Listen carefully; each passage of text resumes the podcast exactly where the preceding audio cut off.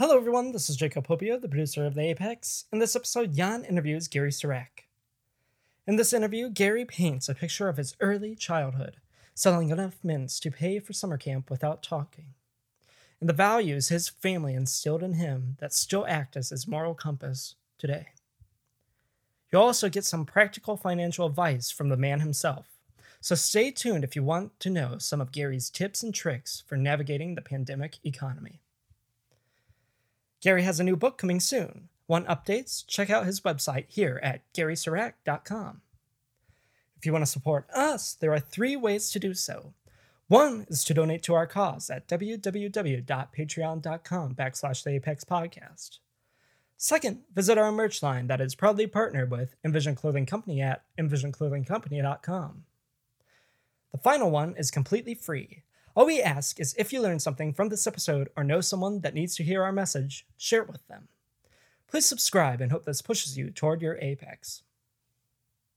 Welcome, Apex Chasers, to another episode of the Apex Podcast. As always, I'm your host, John Almacy, and unfortunately, because of you know all the circumstances that are surrounding the planet, I'm not seated across from anybody today. I'm feeling a little bit alone in the studio, but the good news is is that I have a fantastic individual on the other end of a phone line. Yes, because we do have those capabilities. Um, that is going to provide a lot of value today, specifically surrounding if your money could talk. What, you know, there are so many things within that statement that I am excited to dive into today with our guest, Mr. Gary Sirak. Welcome to the show, my friend. Thank you. Pleasure to be here. You having a good day so far? so far, it's going to get better now. I can tell you that. So good. good. I'm, I'm good to go. I'm always I'm always in for a great conversation. So, um, Gary, you know, out of all the things that we've done on on our show here at the Apex Podcast, you know, we really try to center ourselves around that ordinary people accomplishing extraordinary things. So, what I'm really curious about um, is to start, where did you grow up, and what first got you interested in what you do? I, I grew up in 37th Street in Canton, Ohio, and we basically lived in a a home that was built for maybe three people. There were six of us, so it was uh, close quarters. And I really didn't get invest. I, I kind of always liked to save money. It's just something I did, and it, it started in a really strange way. My parents bought me a bank, and it was one of these banks where if you put a nickel in, a dime, or a quarter, you could pull a lever, and it looked like a cash register and once you reach ten dollars, it would open up, and you could actually go in and get the money out. And that bank really intrigued me. I don't know why, but it was red, and I remember it very well. And what was interesting is that uh, the way we got started putting money in the bank is my parents had me read a book, and for every book I read, I got five cents. And in the days they had the bookmobile would come around our neighborhood, and I would go and get five books. And so every week I was making a quarter a week, which doesn't sound like much, but we're also talking in the 50s. So that right, was a long time ago. By the way, still not a whole lot, but it was it's how I got started. And and that was really the beginning of me ever saving money and, and having any interest in money whatsoever was putting those dimes, nickels, and quarters into that red bank. Now, now something around you know around that um, that area, you know, the first time that you really remember saving money passionate about that. There was a story that we talked about, um, but when we when we first kind of met and we first kind of talked over this stuff, that I, I really want to hit because I think that it's going to be able to provide a lot of context and value to the to the listener. And that's um, the stories surrounding the peppermint patties and your door to door sales as a kid, because yeah. nobody would believe. I didn't personally believe that you were, you know, um, a shy person as you as you mentioned as a child. Yeah, I was I, I was somewhere past introvert. Um, basically, my best day was when I got to go to the corner of my house and I would sit down in a corner and I would basically amuse myself for hours. And I would do that with um, actually I had little plastic cowboys and Indians in a blanket, and I would build forts and and things like that. It was kind of strange, but that's how I spent my time. So what happened is there were three of us, three kids, and my mom decided on Saturdays she could kind of get rid of me. So what we did is she would take me to the bus stop, which was on 36th Street, and I would have money enough to go to the YMCA. And every Saturday, I would get on the bus and I'd take my knapsack thing, which was basically my swimming suit and some other stuff, and and she gave me enough money to buy lunch. And I would ride the bus to the YMCA, and I would spend the day in the YMCA and get on the bus and ride home at the end of the day on Saturday. And they'd show movies, we'd go swimming, and that's how that's how my kids stuff went. Well, one Saturday, they had a presentation about Camp Tippecanoe and this really wonderful camp, and they had a film about it. And they showed all these kids that were really happy, and they were out in this lake and doing things I had never done. So, in essence, what happened is I came home with a flyer and I showed my mom that if I was willing to sell these mints, I literally could sell mints and qualify for one week of camp for free. And I came home, showed my mom the flyer. She looked at me and said, uh, "Yeah, that's not really going to happen." And I said, "Why not?" And she said, "Well, you don't talk to people. How are you going to sell mints when you don't talk?" And I said, "No, I, I can do this." And she said, "I, I really don't think we're going to do this, Gary. I think it's a waste of our time." And I mean, she was busy. She had two other kids, and it just seemed like something that was really impossible in her mind. Yeah, I nagged her so much. I'm sorry. I was gonna say, and then and the second half of that is that you definitely blew it out of the water, though.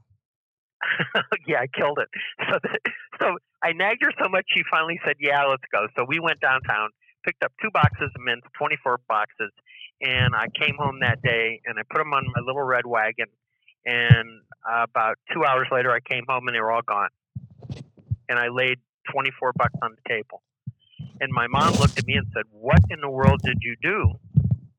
And she said, "You don't. How did you do this?" And I pulled out a piece of paper, and it basically I'd written in hand that said, "I'm selling mints to go to camp, and if you'd like to buy a box, they're a dollar each, and you know, et cetera, et cetera." And I sold 24 boxes. Yeah, that's that's awesome. I sold, yeah, I sold more boxes than anybody in the entire Y camp system. Ended up winning two weeks of camp, and got a sweatshirt, a T-shirt, a hat. I mean, everything they could throw at me because no one had ever done that before. yeah, so you went from you know mom saying, "Oh, there's no way you're gonna be able to pull this off," to completely killing the entire game. Awesome. it was really strange. And I still wasn't talking to anybody. I'd say thank you, but I couldn't get the words out. So it just, you know, I just was very shy. And so I would just hand them the note. They'd read the note, and yeah, that's kind of how it went. So Yeah, I had a I have a, a, a friend that I I know that um, he's a local guy that owns a clothing uh, line, and he he has a similar story um, surrounding like cross country, where his mom was essentially like, oh, you know, you're you should stick to baseball or football. You know, you're you don't, you're not built for cross country, and he was like, you don't think I can do it, do you? And then he ran cross country for all four years of high school. Yeah. So I love that stuff. Yeah. Just tell me something I can't do, and man, yeah, and I want to do it. I mean, that that you know, that's like tossing something on me and saying, hey, you know, you you know, they throw things at me, and I just take that and, and turn it around and and make it happen. I mean, I do everything I can in my power to make it happen because when someone tells me I can't do something, that that lights a fire. I agree. I agree wholeheartedly. So, um, now you're you're make this transition as a kid, finding out that you're being resourceful, right? That you realize that's that's a very you know resourceful entrepreneurial type of move to make as a kid that knows that they're shy and that they don't necessarily want to speak, so they they pivot and use a piece of paper instead and get massive results. Um, I'm curious before we kind of continue the the rest of the storyline and, and some of the other things that you've encountered, just as an overarching thing, have you seen that be something that has that is like a skill that you possess that maybe other people don't?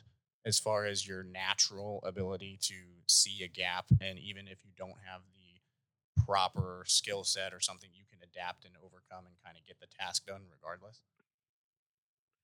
Um, absolutely. I, I, I call it pivoting, and, I pivot a lot. I played a lot of basketball as a kid, and one of the things you did in basketball is if you couldn't use one foot, you pivoted and used the other one. And and basically, that's what I did. I learned how to shift gears and, and go a different direction because that's what you had to do. And I've done that my entire life. When when posed with an issue, my goal was to figure out how a way around it. You know, what's a workaround that that legit, that works, and it's it's positive, and that's really yes, yeah, and I've done that my entire life. And for some reason, it, I see things today, I see problems today, and, and I'm looking at solutions that maybe aren't traditional solutions, but they're a way around it that solves the problem and, and keeps everybody in the right place. So right, right. I think that that is a that is a um, irreplaceable skill set. It's not necessarily something you can teach. You can teach a portion of it, but I think that that's something that is ingrained and, and hardcore. Either uh, you know, partially nature gives you the neurons that are capable of making the connections and then nurture as you're growing up, whether it's out of necessity or survival or it's the way that your parents kind of raise you, um, that you end up with this ability to see the gap, as I say, you know, to everybody else is focused on the words on the page and you're trying to see the blank space in between the lines. Yeah, that's an excellent way to describe what I do. I mean, that really is, and, and I've been doing that my entire life. And and you just hit it right on the head because I, I think that is, and it is a skill set, and it, not everyone has it. I'm, I'm around plenty of people that do things for a living that don't really know how to do what I what I do, and, and I'm pretty sure what you do. So what happens is once you you reach a situation and you look and say, "Boy, that's impossible," and then I sit down and think, "Okay, what if it wasn't impossible? What would I do, and how would that work, and how would I craft something that would that would make sense to make it not so impossible?" Right. And I might not solve the whole problem, but I might be able to chip away at it. It's it's really interesting when you do that. Yeah, there's only one way to eat an elephant, right? Bite at a time. Correct. And um, exactly. I think to to your point with the the not being able to figure out a solution or something like that, I've found it extremely interesting that if you see a solution, um, sometimes or you see a problem, sometimes people's like general, um, oh, how do I want to put it? they're they see the superficial problem right? And then they don't see they see the infrastructure that's in place and they're like oh that's just how it is. Um, like and i use dog food as an example because somebody you know decided that rather than the culture being feed the dog table scraps let's create nutrition for the dog but there was no infrastructure behind it. So you sometimes it's not even solving the problem that you think you need to solve it's coming up with the technology or coming up with a process to put together infrastructure that will eventually solve the issue that you're actually trying to solve and kind of reverse engineering it which is what i think you know it, from what i read in these you know if your money could talk and some of the other um, books that we're going to get to here now um, is kind of your approach you're, you're reverse engineering um, finances and teaching people you know these thing, these potholes that people tend to step in and then how to avoid them that is exactly what my purpose was in writing that book. It, it was just my frustration level with people and money is that they kept making the same mistake over and over and over again, and and half the time they didn't even realize it or they weren't aware of what they were doing until until it was pointed out to them. And and once it was pointed out, they say, "Wow, I never realized." You know, I I said it's kind of like Groundhog Day, deja vu. You keep doing the same thing over and over again, you're going to get the same results let's let's shift gears a little. Let's just make a slight change and see what happens, and, and then it, let me know. It's amazing too what like just a couple of degrees can change on a path. You know, if you're if you're a, a ship and you're calculating your coordinates and you're leaving a coast and you're you know hmm. one millionth of a degree off, by the time you get across the Atlantic Ocean, you're in a completely different country than what you anticipated. And I think that people underestimate when you make minor changes. They're always looking for these big fixes, these big solutions. But if you make those minor changes, you know, maybe your money wouldn't talk crap behind your back it wasn't around. yeah, it wouldn't say bad things in your ear. No, I uh, I agree with you completely. It wouldn't be whispering those nasty notes. No, I uh, I, I feel exactly the same way. And and again, it's not you know people people try and do too much. And, and the whole point is not to do too much, it's just to get started and do a little. And, right. and if they really focus on that, everything changes. So yeah. I, I'll give you a great example. I had coffee, and I'm a big coffee guy. So one of the things I like to do every morning is stop somewhere and pick up a mocha. And I'm addicted to those guys. I guess if you're going to be addicted to something, that's a pretty good addiction. So I uh, I get my mochas at about four or five different coffee shops. Well, yesterday I met a friend of mine at one, and we were sitting there chatting, and and he said, "I got to tell you something. uh, and I haven't mentioned this to you. And I said, okay. And he said, you know, your book, If Your Money Talks. I said, sure. He said, I have to tell you what I've been doing, and I never mentioned it. And, and we've been together many times. And I said, what are you doing, John? He said, Gary said I started doing what you told me to do. And I said, okay, what part? He said, the 10%. He said, I started focusing on saving 10%. And he said, when I started, I didn't have any money. He said, but I've been saving 10%, and I just made a dedicated move. I just decided I was going to put 10% in the drawer, whatever I'm doing. He said, I just said, that's it. And, and he told me today, he said, I got, or yesterday, he said, I got like 40 grand saved that I would never have had had I not done the 10% thing. Right. Yeah. And it's, And, and I looked at him, I said, You have $40,000 you saved? And he said, No, this has been over about three years, but that's still pretty darn impressive oh, yeah. No, and, and that's, for a guy who had no money at all. And, and he just, he made money, but he always, Jan, he always spent everything he made and then a little more. Yep. And that's, That happened. people fall into those traps. They, they spend what they have and then they realize they have a credit system and then they overspend and then they're, you know, stuck. Um, I'm curious, Gary. Now, I want to talk a little bit about just the history of Sirak Financial um, in general, so that people can kind of get an outline. Um, outside of Gary Sirak, the, the author, you know, you do run um, financial. That that is your business. You know what? Tell tell us Yeah. a little bit about about that business itself and how it got started. Okay. So my father started in 1957. Basically, he uh, worked for my grandfather, who owned a wine distributing company. It went south, uh, not literally, but figuratively. It, it kind of went under. Um, and when that happened, my father realized he had no job, and he needed to find one. And he ended up selling insurance, which was a very tough thing to do. And quite frankly, he didn't sell much insurance to anybody. And for a number of years, uh, literally made very little money. In fact, actually had to sell shoes on the weekends to cover, you know, food, clothing, and shelter for us. And in fact, I tell the story, Wow. and it's not a story; it's true. That when I was a kid, I ate a lot of hot dogs, a lot of macaroni and cheese, and uh, and a lot of bacon, lettuce, and tomato sandwiches. And by the way, I still like all three of those a lot. But those were things I grew up on. And and once in a while we'd have hamburger or something, but it was pretty rare because we just didn't have money. So those were food items that were cheap. Um, I still like Kraft a lot, by the way. Anyhow, uh, I'm not sure what it is, but it tastes good. So nonetheless, uh, that was ingrained into me, and and my father really struggled. Then all of a sudden, my dad, he kept searching for education. He was incredibly bright, and he was uh, had a, like a photographic memory. But he ended up getting educated in the insurance world, and all of a sudden, the world changed. All of a sudden, he started selling policies and building a business. Well, fast forward 63 years, I've been running Sirak Financial Services now for about 20, and we have about 15 employees, and we do um, insurance investments, employee benefits, and, and helping people figure out money, and that's really what we do. And we're very successful at it. To be candid about it, we've we've we have a good reputation. We've worked very hard, and and things have worked out well. I mean, it's uh, it's been a good thing.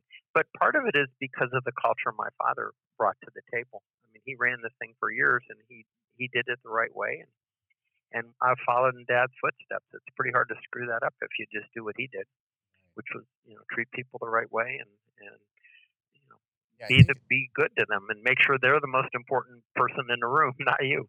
So Yeah, I love I love the um the the mission statement kind of I guess if you will uh, that your father kind of established. Um, it, it falls really similarly into kind of this, the mentality that I have that you know if you really want to chase true success, the best way that you can do it is by um, helping other people achieve their dreams. And, and his was extremely similar. It's you know my job isn't to make as much money as I can; it's to help the other person in room accomplish their goals. Yeah, and and uh, I I watched my father do that in action. I I live with, you know, we were partners for a long time. He passed away about 14 years ago, but my dad ingrained that into me, and and and it was it was one of those things. Once I finally understood it, Jan, it just made so much sense. And if I wasn't thinking about me, I was thinking about them. It took me a little while. I was a slow learner, but once I finally understood what he was telling me, it it was great. In fact, one of the things he said to me one day I was having a tough day, and he said, "You know, Gary said, quit trying to make money and just help people solve problems. Mm. I said, Mhm. so how does that make me money? He said, just just trust the system, Gary said. Just quit trying to make money. Just help people solve problems. You'll make more money than you ever dreamed. Mhm. Hard to understand. Hard to. I mean, it's just counterintuitive. So I'm going to stop working for money and I'll make more money. Yeah. Right. It, you know, it doesn't really make sense, except it made all the sense in the world. Right. And I- he was 100% correct. Yeah, I know when I talk to um, the, the businesses when I'm doing their marketing consulting or I'm doing you know brand strategy or anything like that, it's always um, you know if you stop focusing on selling, you're going to sell. They, they just kind of look at me like what? Like listen, you know in in the in the landscape that's out there currently, sixty to eighty percent of your buying decisions is made online before they ever step foot in your store. They're getting a lot of their your customer base is getting a lot of their um, resources and a lot of their decision making from their friends on social or you know some type of platform. And if you blend in with just ads and nothing but ads, you're constantly trying to sell, and you're not providing value, they're going to ignore you because there's thousands of other ads that are like that. But if you're an ad, you know that's legitimately providing value to people, people are going to stop. They're going to listen, um, and that kind of leads me into this this place where I, I really think that um, there's going to be a lot of people that are listening to this um, because of the way that it's titled and knowing that you're a financial counselor um, or a financial advisor, um, if that's the term, that, that they would be looking for some type of advice. So, in the current landscape that we're in, you know, with the coronavirus, COVID 19, businesses shutting down, personal finances struggling, is there anything that's like an overarching piece of advice that you know if somebody is not implementing, it's absolutely something that they should start implementing right now? When it comes to managing their money. You know, I this this is the uh, you know obviously uh, for everyone and, and I mean around the world this is the strangest this is stranger than anything I've ever encountered by by light years. So th- this is so unique and so bizarre. It, it almost defies imagination, but here we are. And and if you told me, you know, we would be shut down in the country, we'd be shut down in the world, and no one would be working, and how this would all come out, I, I just wouldn't even. I'd, I'd look at you and ask, "What sci-fi movie are you watching?" Except we're living this. So the fact that we're living it, it, it's made me think about this a lot. So one of the things I've thought back on, I, I have some real problems with. I have some empathy for people who haven't saved any money, and I have some problems with the fact that they haven't saved any money because stuff happens. And, and one of the things I really tried to highlight in my book was having an emergency fund is a big deal. It's not an mm-hmm. insignificant thing. And, and I have clients of mine that will come to me and they say, "Well, I, you know, I've got five hundred dollars," and I look at them and I said, "Yeah, that's like a week." And they say, "Well, you know, I live hand to mouth and all that stuff." I said, "No, you don't. You blow money doing things all the time." right? I said, you, don't need to see it. start putting money away. Right. And and I said, so one of the things I had people really do, Jan, is track what they're spending their money on, and it is fascinating. And people will will not do it. They, they refuse because they don't really want to know. Mhm. So I, I'll never forget. I had a lady who waited tables, and she she made a nice living. The virus has really hurt her because you know now there there's half the number of people in the restaurant, and again the people are tipping pretty generously, but not enough to overcome what she went through. But one of the things I told her is I said, listen, you need to write down where your money goes. I said, every time you spend a dime, write it down. Let's see what you're really spending money on, and let's find out what's necessity and what's frivolous. And and I said, so it would be very curious. Well, it turns out frivolous was, and no offense to Starbucks, but this lady stopped at Starbucks four times in a week. That's Yeah, that adds bucks, up quick. real fast. Oh yeah. And, and and she said, "Well, I really like Star." I said, "Wait a minute." I said, "So you're going to Starbucks?" And I said, "Now, if you're making, you know, you're running full tilt, so what? Twenty bucks a week is nothing for you because you, you know, you make two hundred bucks a night waiting tables." I said, "Well, you're not doing that." right. She said, "Oh no," she said, "That haven't happened at all." And I said, "So you're still spending the same twenty bucks at Starbucks, but you're not making any money." Right. Yeah. And she said, "Well, I get a lot of pleasure in that." Yeah, and so the you know the fireworks are going off all around. I say, "Wait a minute, this isn't this isn't good." So it, it wasn't just that; there were some other things. So we, we started talking about it, and and it turns out she has some other habits that are habits that weren't good ones that she spent money on that she didn't need to. so it was a matter of putting those things down on paper, really looking at reality and saying, this is where my money goes. Now, the, the sad part of it is if you don't have those frivolous things and you don't have any money, it, that's a problem. And I, I've had clients of mine tap their IRAs, they tap their 401ks. I, I've had you know just a bunch of different things happen because they didn't have any savings. They had no fallback plan. Right. And I've always been an emergency fallback guy. Right. Now, I'm curious for people that are listening to this that may be interested in, you know, and coming and, and getting, um, becoming a client of, of Sirak Financial. Um, what does that process look like? If somebody has never interacted with somebody to get financial advice, um, what would you tell them to make them comfortable uh, as far as coming in and, and trusting you with, with their funds? Well, the first thing is I don't charge fees to consult with people. I, I I've learned a long time ago that that's not something, and again, that came from my father. You know, I, I don't have an exclusivity. You know, you have to have X amount of money for me to talk to you. I just, I just don't buy that. So I have, I have a number of people around me that, that work with me that are financial advisors, and I can set somebody up with somebody for the first time. They can have a conversation. They can help them. It's just more of a conversation than anything, Jan. Mm-hmm. And I, again, I just don't charge fees for that. And a lot of times I'll have people reach out because of the book. I've had a number of people come to me who, quite frankly, were really screwed up, and I, I said, sure, let's let's talk. And and I gave them homework. Amazing how few of them would actually do the homework, but some of them would. And then they would come back, and, and I would help them. And it's really interesting how many of those people have turned their life around financially.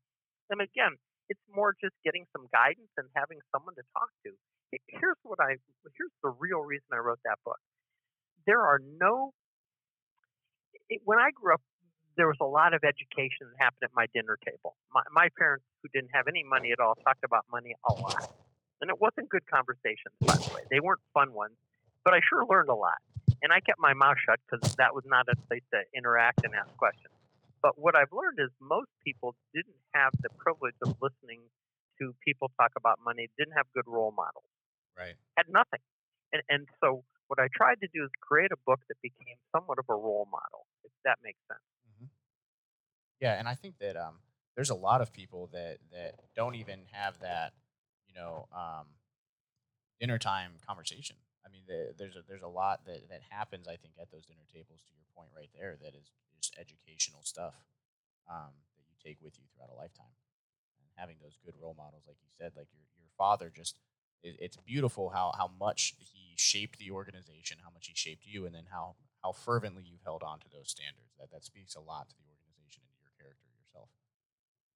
Mm, thank you. Uh, I very much appreciate that, and and that actually means a lot because that's what I've really tried to do. So I'll give you one other interesting thing. I had someone come to see me. They read, they knew about the book, and they came in and said, "Well, I want to copy your book." And I said, "Okay, it, they cost fifteen. You can have it for 10. He said, "Well, I just want you to give it to me." I said, "Really?" And I thought that was pretty gutsy, anyhow. And I said, "Well, why would I give you my book?" Said, "Well, then I'll read it, and then I'll come back and we'll do business." And I said, "No." I said, "You want my book? You buy my book because if I give it to you, you'll probably ignore it and think it's got no value." And I said, "That just doesn't work for me." And I said, "And furthermore." You know, if you're not willing to invest ten bucks, I'm not willing to invest my time in you. Boom. Drop the mic.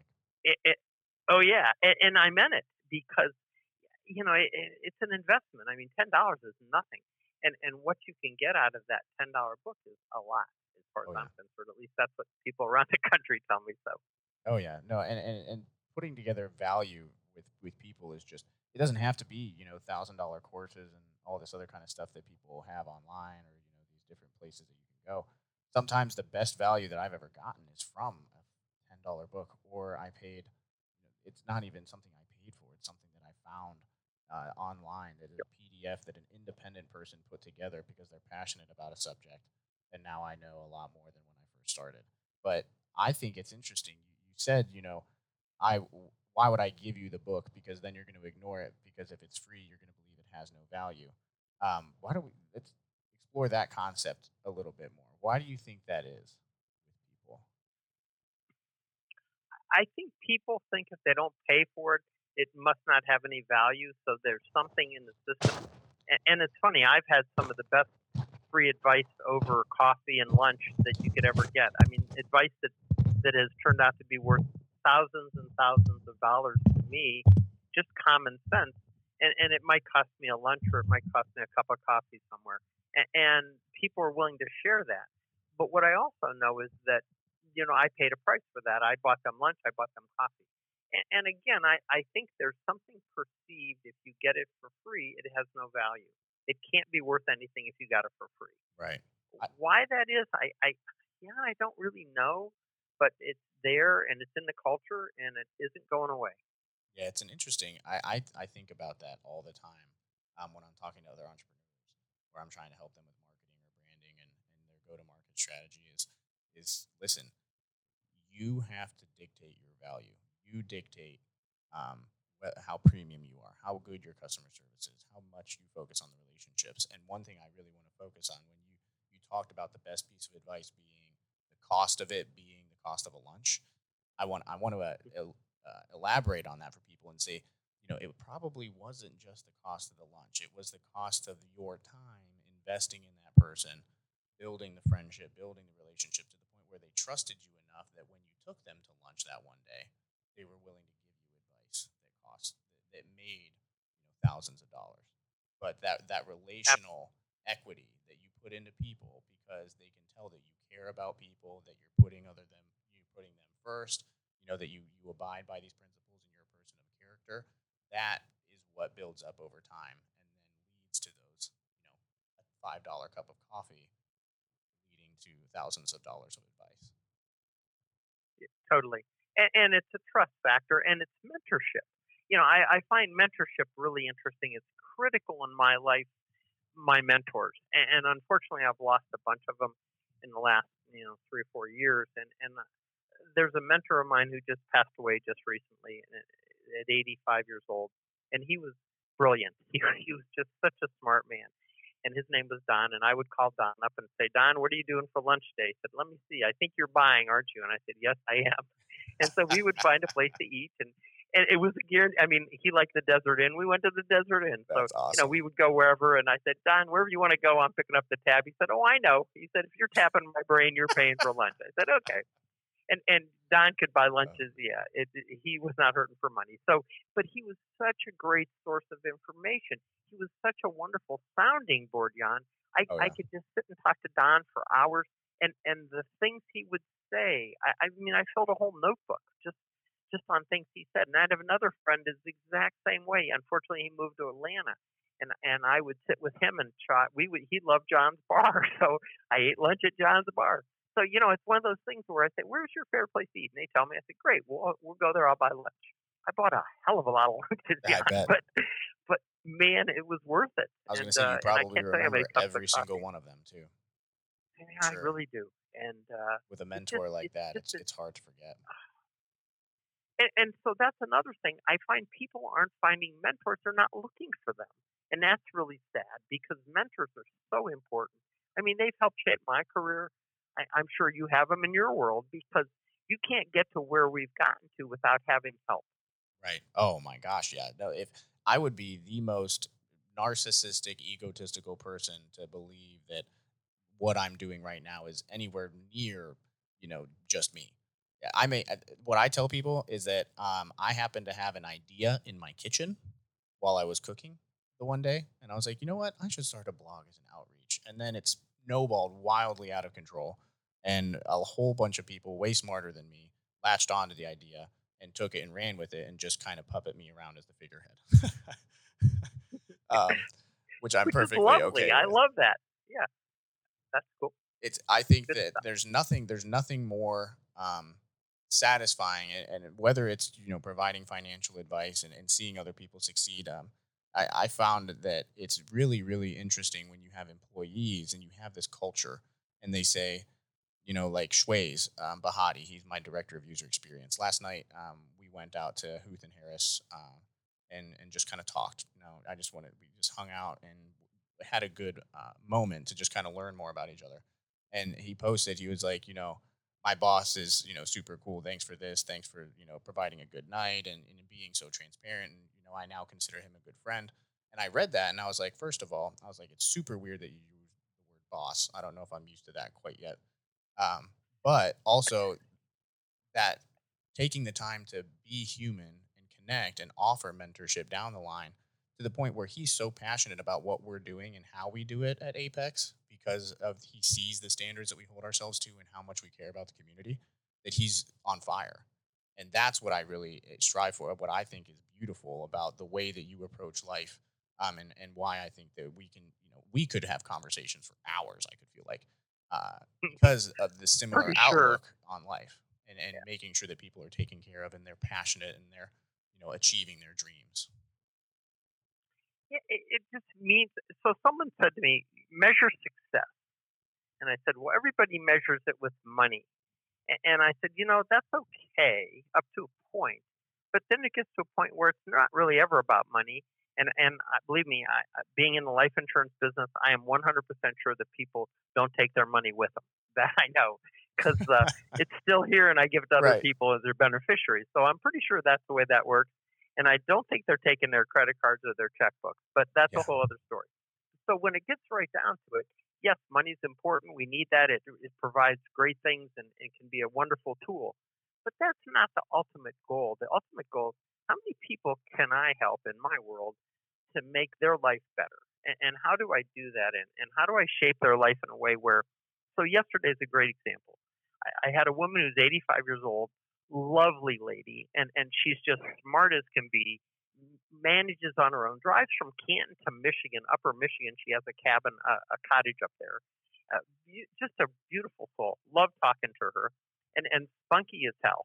so we we have a great conversation, and she has an estate planning issue, and and you know I'm not an attorney, but I have good common sense, so we talked through it, and, and it was a wonderful conversation. Well, that afternoon I have a couple in who are it's 48 and they have five children and he's a doctor and she's a, a mother that takes care of all the kids and and the conversation was very different than the one i had with the woman earlier but Mhm. also so rewarding because both of them had issues and when they walked out the door both of them turned to me and says you have no idea how much better this has made me feel i feel like i now have a path i didn't have that when i got here and, Right. and you know if you were allowed to hug me they would have hugged me of course we're not so um, so we did the fifth thing. But nonetheless, it's so rewarding. And you know, it wasn't about money. It was just about helping people do things that they need to do. It's it's There a very is. cool feeling. Yeah, it is amazing. Um, so to to wrap the, all of this up into a nice little package, you know, first I'd like to thank you for you know taking the time to come on the show. I, I- it's been a fantastic conversation. I, I love everything about um, you know finding out about guests with the process that we use is is mostly just my years of being in the the Air National Guard and learning how to creep on people on online. Um, I couldn't find a single uh, negative thing, so that's a that's a plus. You know, uh, and Oh, so that cool. everybody's that's out there, uh, if you have you know um, financial problems or puzzles that you're trying to piece together, I would definitely chuck my uh, my recommendation in for Sirak Financial. But if if we can end on this, I find this one line extremely interesting, and uh, it's something that we talked about, you know, uh, on on our pre-interview kind of thing. That's really kind of just rattled around in my brain since since we talked about it. Um, but I think you know, in relations to this book, the if your money talked, what secrets would it tell? Uh, the line that was used for the contents of it, right, says that you offer guidance that is wise, practical, and infinitely time tested. So why don't we just end on you know when the book is coming out and then that statement itself? Okay. So that book is available today, and it's on my website at garysirak.com. Okay. Um, available, and, and if you can't find, just call my office and and we'll get you one. it's pretty easy. So that's there. And and the time tested is, you know, I watched my father do this. We've been around 63 years. I've been involved over 40, and and the time tested part comes right from just meeting with so many people, thousands of people, in so many different situations, and and having the ability to sit in and watch my father, who was a master at what he did, and watch him operate and, and how he dissected things and figured out how to solve problems. And then to be able to follow that legacy and do it myself and, and observe other people doing it poorly or, or well. And it's just a, a, it's just a comfort level. I mean, when people, when people bring me problems, if I don't know the answer, I find someone that does. and, and that's right. part of it. The time tested part is I don't know everything. In fact, I know mostly I don't know much of anything. But what I do know, I know, and what I don't know, I know how to find someone that does know. And and just like yesterday, one of the people said, "Hey, we need to get a mortgage." I said, "Well, I have lots of mortgage people, but there's only one I'll use." And they looked right. at me and said, "Okay, we'll use in that one." Right. And I said, "Good." And and that's kind of how it works. And you just look around and you say, you know, that it's that wisdom and and that being confident in knowing what you know and, and knowing what you don't know. Yeah. So so this American Dream Revisited, this is um, a book that you just recently wrote off of a conversation overheard at a coffee shop, right? Yeah. And this yeah. one, I really like that title, especially with what's going on with COVID and kind of the rebuilding. I'm calling it like the entrepreneurial renaissance. Um, we have a couple of a couple of minutes here. Why don't we why don't we talk about that book a little bit as well? Sure. The American Dream Revisited all happened because I was sitting in a coffee shop called Karma Coffee. And it was early in the morning. I was drinking my mocha. I was kind of contemplating my week, my life. I don't know. It was just sitting there, kind of minding my own business, drinking my coffee. Well, four college students come in, sit right behind me and they start talking about the American dream, except they weren't talking about the American dream, which, by the way, has always been a passion of mine.